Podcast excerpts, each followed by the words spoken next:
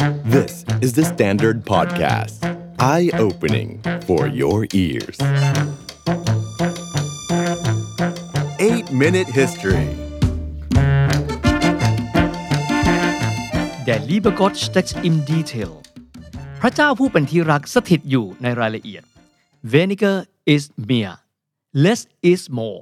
ผมเชื่อว่าใครก็ตามนะครับ ที่มีความสนใจในเรื่องของการออกแบบในยุคใหม่ คงจะเคยได้ยิน 2 ประโยคนี้กันอยู่เป็นประจำกันเลยนะครับ เพราะว่าเป็นพื้นฐานปรัชญาเป็นวลีที่โด่งดังของการออกแบบในยุคสมัยใหม่กันด้วย เคยสังเกตไหมครับว่าสไตล์ของสิ่งปลูกสร้างในโลกของเราเอง มันก็มีวิวัฒนาการความเป็นมาของมันด้วยสรรพสิ่งต่างๆเฟอร์นิเจอร์ การตกแต่งภายในก็มีวิวัฒนาการมีประวัติศาสตร์ของมันเช่นเดียวกัน หากว่าเรามองย้อนกลับไปครับ สมัยเรเนซองส์ถัดมาเป็นบาร็อก เราจะพบว่าสิ่งปลูกสร้างต่างๆ จะมีลักษณะที่เป็นรายละเอียดค่อนข้างเยอะ นิยามของคำว่าสวยงาม จะมีความซับซ้อน อลังการ เต็มไปด้วยรายละเอียด บางคนเรียกว่า maximalist แต่ในโลกยุคถัดมาในศตวรรษที่ 20 เหมือนมีจุดเปลี่ยนอะไรบางอย่าง ที่ทำให้เรานั้นหันมามีมุมมองต่อคำว่าความสวยงามของการออกแบบ และสิ่งปลูกสร้างแบบที่ดูแล้วเรียบง่ายเอามากๆ ที่เรียกกันว่า less is more หรือภาษาเยอรมัน original ว่า weniger ist mehr บางครั้งเราก็จะมีวลีติดปากเช่น form follows function หรือการเอาฟังก์ชัน หรือลักษณะการใช้งานเป็นตัวตั้ง รูปแบบก็จะผันแปรออกไป ประวัติศาสตร์ 8 นาทีในวันนี้ครับ จะขอพูดถึงประวัติศาสตร์โรงเรียนออกแบบที่เป็นจุดเปลี่ยนของการออกแบบของโลกทั้งใบ โรงเรียนแห่งนี้มีอายุเพียงแค่ไม่ถึง 14 ปี เพราะเริ่มต้นในปี 1919 และจบลงในปี 1933 พวกเขามีผู้อำนวยการเพียงแค่ 3 คน และจบลงจากความผันผวนทางการเมืองในเยอรมัน แต่ที่สุดแล้วพวกเขากลับมีอิทธิพลต่อเรื่องของการออกแบบที่ยาวนาน จากวันนั้นสู่วันนี้เป็นเวลากว่า 90 ปี วันนี้ประวัติศาสตร์ 8 นาทีจะพูดถึงเบลเฮาส์สำนักออกแบบ โรงเรียนออกแบบจากเยอรมันในยุคหลังสงครามโลกครั้งที่หนึ่งมองย้อนกลับไปที่ประวัติศาสตร์ในยุคหลังสงครามโลกครั้งที่หนึ่งกันก่อนครับว่า แม้ว่าอนุภาพการทำลายล้างของสงครามในยุคนั้นจะไม่ได้มากมายชนิดทำลายทุกอย่างเหมือนสงครามโลกครั้งที่สองแต่ความพ่ายแพ้ของเยอรมันในครั้งนั้นนำมาสู่ปัญหาเรื่องของ hyperinflation หรือเงินเฟ้อระดับมโหฬารในเยอรมัน การที่ผู้คนจะมีที่อยู่อาศัยที่สวยในรูปแบบเดิมๆ คงจะเป็นไปไม่ได้ผนวกกับอุตสาหกรรมที่พลิกโฉมโลกไปพอสมควร วิถีชีวิตของคนเราในยุคนั้น แตกต่างไปจากยุคก่อนหน้านั้นอยู่ไม่น้อยทีเดียว คนเราในยุคนั้นเริ่มมีไฟฟ้าใช้กันอย่างแพร่หลาย เริ่มมีเครื่องไฟฟ้าใช้ มีวิทยุ มีตู้เย็น เริ่มต้นมีรถยนต์ขับกันแล้วบ้าง แน่นอนว่าวิถีชีวิตที่แตกต่างกันจากยุคก่อนหน้านั้นอยู่พอสมควร เมื่อวิถีชีวิตเปลี่ยน การออกแบบที่อยู่อาศัยและเฟอร์นิเจอร์ก็ต้องเปลี่ยนแปลงไปเช่นเดียวกัน ในช่วงนั้นเองครับ สถาปนิกและนักออกแบบชาวเยอรมันวัย 36 ปี ซึ่งเป็นทหารผ่านศึกสงครามโลกครั้งที่1วาลเทอร์อดอล์ฟเกออร์กโกรปิอุส ได้มีการรวมเอานักออกแบบแนวใหม่เข้ามา และก่อตั้งเป็นโรงเรียนออกแบบที่มีชื่อว่า Bauhaus ที่เมืองไวมาในปี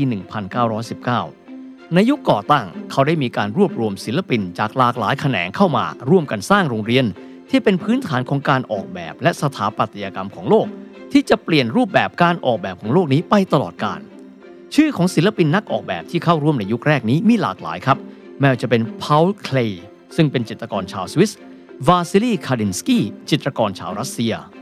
ลาสโลโมโฮลีนาจีซึ่งเป็นศิลปินชาวฮังการี และอีกหลากหลายคนด้วยกัน วัตถุประสงค์ของโกรปิอุสก็เพื่อสร้างกลุ่มก้อนของช่างฝีมือที่ไม่มีการแบ่งแยกชนชั้นอีกต่อไปทำให้สิ่งที่ครั้งหนึ่ง ซึ่งอาจจะเคยมีรอยแบ่งระหว่างช่างฝีมือ ศิลปิน นักออกแบบสถาปนิกละลายหายไปอีกด้วย โรงเรียนออกแบบที่วางอยู่บนพื้นฐานการออกแบบแบบนี้มีชื่อว่าเบาเฮาส์ละครับ หลักการสำคัญของพวกเขาคือการสอนให้นักศึกษาทำงานออกแบบควบคู่ไป กับการทำงานช่างฝีมือ ทุกอย่างต้องเรียบง่าย ดูแล้วตรงไปตรงมา ดังที่เขาเคยกล่าวเอาไว้ เป้าหมายสุดท้ายของกิจกรรมต่างๆ ก็คือการสร้าง การผนวกกันของสถาปนิก ของผู้ก่ออิฐสิ่งเหล่านี้ จะต้องนำไปสู่การที่เรากลับไปสู่การใช้งาน สิ่งเหล่านี้จะต้องนำพวกเราไปสู่งานที่ใช้มือของเราลงมือทำคำว่าศิลปิน คือการยกระดับของงานศิลปะ ซึ่งใช้มือเป็นงานหัตถกรรมสำหรับโกรปิอุสแล้ว โรงเรียนบาวเฮาส์ในยุคของเขาจะมีผลงานออกมาหลากหลายชิ้นด้วยกัน เช่น Wassily Chair ครับ งานชิ้นนี้ออกแบบโดยมาร์เซลบรอยเออร์ ซึ่งเขาได้มีการตั้งชื่อเก้าอี้ตัวนี้ ให้เป็นเกียรติกับวัสซิลีคานดินสกี้จิตรกรชาวรัสเซียของเบาเฮาส์ซึ่งได้มีการนำเอาโครงโลหะของจักรยาน มาเชื่อมต่อกันจนกระทั่งกลายเป็นเฟอร์นิเจอร์แบบ modernism ที่ล้ำยุคและอมตะจากวันนั้นสู่วันนี้ แนวความคิดใหม่นี้สามารถทำได้ครับ เพราะว่าเทคโนโลยีการผลิตแบบอุตสาหกรรมที่ในเวลานั้น ถือว่าดีขึ้นกว่ายุคก่อนหน้านั้นอย่างมาก นอกจากนี้ยังมีเทคโนโลยีการตัดกระจก การออกแบบอาคารที่เรียบง่ายดูมินิมอล ซึ่งการออกแบบในรูปแบบ modernist นี้ เปลี่ยนนิยามของคำว่า ความสวยงาม แตกต่างไปจากอดีตอย่างมหาศาล จากเดิมความสวยงามต้องโอ่อ่าเต็มไปด้วยรายละเอียด กลายมาเป็นความเรียบง่าย แค่ปูนเปลือยก็สวยได้ ไม่ต้องมีรายละเอียดก็งดงามได้หนึ่งในองค์ประกอบที่มีความสำคัญของวัฒนธรรมการทำงานที่เบาเฮาส์คือการที่ทำให้พนักงานของพวกเขา นักเรียนของเขา มีกิจกรรมต่างๆ มากมาย เพื่อที่ทุกคนจะได้สามารถเรียนรู้วิถีชีวิตที่หลากหลาย ตัวเองสามารถสวมบทบาทเป็นผู้อื่นได้ จะได้สามารถเข้าใจว่างานออกแบบโดยการสวมหัวใจผู้อื่นเข้าไปนั้นเป็นอย่างไร ดังนั้นการแสดงละครจึงเป็นหนึ่งในองค์ประกอบสำคัญของเบาเฮาส์ด้วยเช่นเดียวกันสำหรับเบาเฮาส์เองนั้นได้มีการย้ายจากเมืองไวมาไปยังเมืองเดสเซาในปี 1925 โดยที่เขาได้มีการเปิดโรงเรียนแห่งใหม่ในปี 1926 และถัดมาเขาได้มีผู้อำนวยการคนใหม่ที่มีชื่อว่า Hans Emil Hans Meyer ซึ่งดำรงตำแหน่งเป็นผู้อำนวยการในปี 1928 ถึง 1930 กันด้วย หากว่าเราดูช่วงปีของพัฒนาการของเบาเฮาส์จะพบว่าเป็นช่วงระหว่างสงครามโลกครั้งที่ 1 และสงครามโลกครั้งที่ 2 แน่นอนว่าในช่วงดังกล่าว เยอรมันเองได้รับผลกระทบจากเศรษฐกิจตกต่ำทั่วโลกในปี 1929 กันด้วย และในช่วงเวลาดังกล่าว เป็นช่วงของการที่พรรคนาซีนั้น มีการขยายอิทธิพลไปอย่างรวดเร็ว ในช่วงของการขยายอิทธิพลของนาซีนั้น นักเขียนสองคนสายนาซี อันได้แก่วิลเฮล์มฟริกและอัลเฟรดโรเซนแบร์กได้มีการตีตราว่าการออกแบบของเบาเฮาส์ว่ามันไม่ใช่การออกแบบที่เป็นเยอรมัน มันดูแล้ว un-German เป็นอย่างมาก พวกเขามีการวิพากษ์วิจารณ์ความ modern ไม่ว่าจะเป็นเรื่องของหลังคาที่มีทรงแบน แทนที่จะเป็นหลังคาทรงแหลมเหมือนสถาปัตยกรรมแบบเดิม นอกจากนี้ยังมีการตีความว่าเบาเฮาส์นั้น มีปรัชญาพื้นฐานที่เกี่ยวพันกันกับลัทธิคอมมิวนิสต์ แน่นอนว่าเมื่อถูกวิพากษ์วิจารณ์แบบนี้เมเยอร์เอง มีการลาออกไปในปี 1930 ลูกศิษย์ของเขาส่วนหนึ่งก็ย้ายไปประจำอยู่ที่สหภาพโซเวียตกันด้วยบางคนมีการพยายามวิพากษ์วิจารณ์ว่า แนวความคิดของพวกเขาที่เป็น cosmopolitan modernism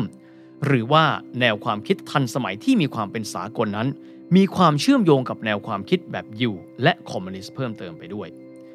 หลังจากนั้นเข้าสู่ยุคของผู้อำนวยการสำนักออกแบบบาวเฮาส์คนที่ 3 ได้แก่ลุดวิกมีสฟานเดอร์โรห์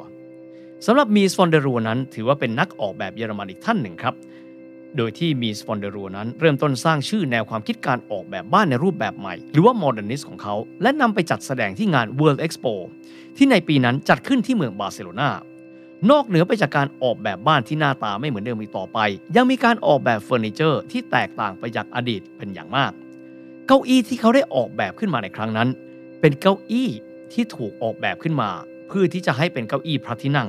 ให้กับพระเจ้าอัลฟองโซที่ 13 ซึ่งเป็นประมุขของราชอาณาจักรสเปน ซึ่งเป็นเจ้าภาพงานในครั้งนั้น โดยที่พระองค์ได้มีการเสด็จเยี่ยม German Pavilion ในงานเอ็กซ์โปในครั้งนั้น ซึ่งเก้าอี้ตัวนั้นถือเป็นการออกแบบที่แหวกแนวมาก โดยที่บอกว่าเก้าอี้ตัวนี้สามารถที่จะเป็นเก้าอี้ที่ประทับได้ด้วย บางคนตั้งคำถามบอกว่าเก้าอี้ตัวนี้น่ะเหรอ คือเก้าอี้ที่จะเป็นบัลลังก์รูปแบบใหม่ และเก้าอี้ตัวนั้นที่มีชื่อว่า Barcelona Chair ยังคงเป็นเก้าอี้ที่พวกเรายังคงใช้จวบจนศตวรรษที่ 21 ใครๆเห็นเก้าอี้ตัวนี้ก็ต้องร้องอ๋อ ลองคิดถึงความล้ำยุคกันว่าเก้าอี้ตัวนั้นบาร์เซโลนาแชร์ถูกออกแบบในปี 1929 แต่ที่สุดแล้วในปี 1933 เกิดความพลิกผันทางการเมือง เพราะพรรคนาซีกลายมาเป็นพรรคที่กลุ่มอำนาจเบ็ดเสร็จในเยอรมันได้ จากชัยชนะตรงครั้งนั้น พวกเขากลายเป็นพรรคที่มีที่นั่งมากที่สุดในรัฐสภาเยอรมัน และหลังจากนั้นพวกเขาได้มีการออกกฎหมายควบคุมสิทธิเสรีภาพ รวมถึงการที่อดอล์ฟฮิตเลอร์ ผู้นำพรรคสถาปนาตนเองเป็นผู้นำสูงสุดรวบอำนาจตำแหน่งนายกรัฐมนตรีและประมุขแห่งรัฐร่วมกัน จนกระทั่งสถาปนาตัวเองเป็น der Führer นาซีขยายอิทธิพลของพวกเขาถึงระดับวิถีชีวิตพลเมือง พวกเขาเห็นโรงเรียนออกแบบบาวเฮาส์เป็นภัยคุกคามความมั่นคง โดยเหตุผลที่ว่า การออกแบบของพวกเขาไม่สอดคล้องกับโลกทัศน์สถาปัตยกรรมนาซี จึงได้มีการออกคำสั่งปิดโรงเรียนบาวเฮาส์และยุติการดำเนินการของโรงเรียนออกแบบในครั้งนี้ ในครั้งนั้นผู้ก่อตั้งบาวเฮาส์คือวอลเตอร์โกรปิอุสในฐานะที่ตัวเขาก็เป็นทหารผ่านศึกในสงครามโลกครั้งที่หนึ่งได้มีการประท้วงอย่างเต็มที่ แต่ทั้งนี้ทั้งนั้นการประท้วงของโกรปิอุสไม่เป็นผลบาวเฮาส์จึงจะต้องยุติ กิจกรรมของพวกเขาในปีนั้นนั่นเอง 1933 นักออกแบบของพวกเขาหลายคนได้มีการอพยพออกนอกเยอรมนี บางส่วนก็ได้ไปสร้าง New Bauhaus ที่ชิคาโก บางส่วนเดินทางออกไปยังสหรัฐอเมริกา ในส่วนอื่นๆ มีสฟานเดอร์โรห์ตัดสินใจในการที่จะอพยพไปที่สหรัฐอเมริกา เพื่อที่จะต้องการหลีกหนีจากอำนาจเผด็จการของนาซี และตัวเขาเอง ก็ได้ไปเริ่มต้นก่อตั้งสำนักสถาปัตยกรรม Armour Institute ซึ่งในปัจจุบันก็คือ Illinois Institute of Technology ในเมืองชิคาโก มีการเผยแพร่แนวความคิดของการออกแบบของเขาออกไปเรื่อยๆ แต่ถึงแม้ว่านาซีจะมีการวิจารณ์และเป็นปฏิปักษ์กับเบาเฮาส์ แต่อิทธิพลของเบาเฮาส์นั้นมันแทรกซึมไปยังกลุ่มนักออกแบบนาซีอย่างไม่รู้เนื้อรู้ตัว แม้แต่ฟริตซ์ท็อต ซึ่งเป็นหัวหน้าวิศวกรรมนาซีในการสร้างทางหลวงออโตบานในปี 1935 พบว่าสะพานและจุดพักคอยหลายหลายแห่งภายใต้การคุมงานของเขา ได้รับอิทธิพลจากการออกแบบของบาวเฮาส์กล่าวคือเรียบง่ายและโมเดิร์นบางอันมันคือการออกแบบที่เป็นผลงานของมีสฟอนเดอรัวเองด้วยซ้ำแต่นาซีเองกลับไม่รู้ว่าตัวเองนั้น ก็ได้รับวัฒนธรรมการออกแบบนี้เข้าไปเช่นเดียวกัน ถึงแม้ว่าบาวเฮาส์จะถูกปิดตัวไปในปี 1933 แต่อิทธิพลของเขายังถูกส่งต่อไปเรื่อยๆ หลักการในการออกแบบหลากหลายนั้น ถูกเผยแพร่ในกลุ่มนักออกแบบรุ่นใหม่ๆ ผลงานของพวกเขา อิทธิพลการออกแบบของพวกเขาถูกแพร่กระจายไปยังหลากหลายพื้นที่ทั่วโลกกันด้วย ลูกศิษย์ของบาวเฮาส์หลากหลายคนกลายมาเป็นนักออกแบบชั้นนำของโลก เช่นเฮลมุตยาน ซึ่งถือได้ว่าเป็นอีกหนึ่งคน ซึ่งเอาปรัชญาการออกแบบของบาวเฮาส์นั้น เผยแพร่ไปสู่สายตาของชาวโลก แต่ว่านอกเหนือไปจากบาวเฮาส์ที่เป็นเหมือนตักกศิลาของการออกแบบแบบทันสมัยหรือว่า modernist นี้แล้ว ยังมีสถาปนิกและนักออกแบบร่วมสมัยอีกหลายคนที่คู่ควรที่จะพูดถึง เช่น สถาปนิกชาวสวิสเลอโกบุกเซียซึ่งชื่อจริงก็คือชาร์ลเอดูอาร์จอนเรครีที่นำเอาแนวความคิดที่คล้ายคลึงกันนี้ไปเผยแพร่ และสร้างเป็นหมู่บ้านในสตุตการ์ด วางอยู่บนพื้นฐานของสัดส่วนของมนุษย์ ต่อสัดส่วนของการออกแบบ ไม่ว่าจะเป็นเฟอร์นิเจอร์หรือสิ่งปลูกสร้างใด ๆ นอกจากนี้ยังมีแฟรงค์ลอยด์ไรท์ชื่อเหมือนกับบิดาแห่งการบินพี่น้องตระกูลไรท์นะครับ แต่ว่าเป็นคนละคนละคนกัน เขาก็มีการออกแบบในแนวเดียวทางกันนี้ และเขาก็เป็นเจ้าของสโลแกน form follows function และทั้งหมดนี้ก็เป็นการสะท้อนให้เห็นนะครับว่า เรื่องของการออกแบบ เรื่องของรสนิยมในการออกแบบ สถาปัตยกรรม ครั้งหนึ่งเองก็มีจุดพลิกผัน และสิ่งเหล่านั้น ก็คือสิ่งที่ควรค่าแก่การศึกษาในฐานะที่เป็นประวัติศาสตร์ด้วยเช่นเดียวกัน The Standard Podcast. Eye opening for your ears.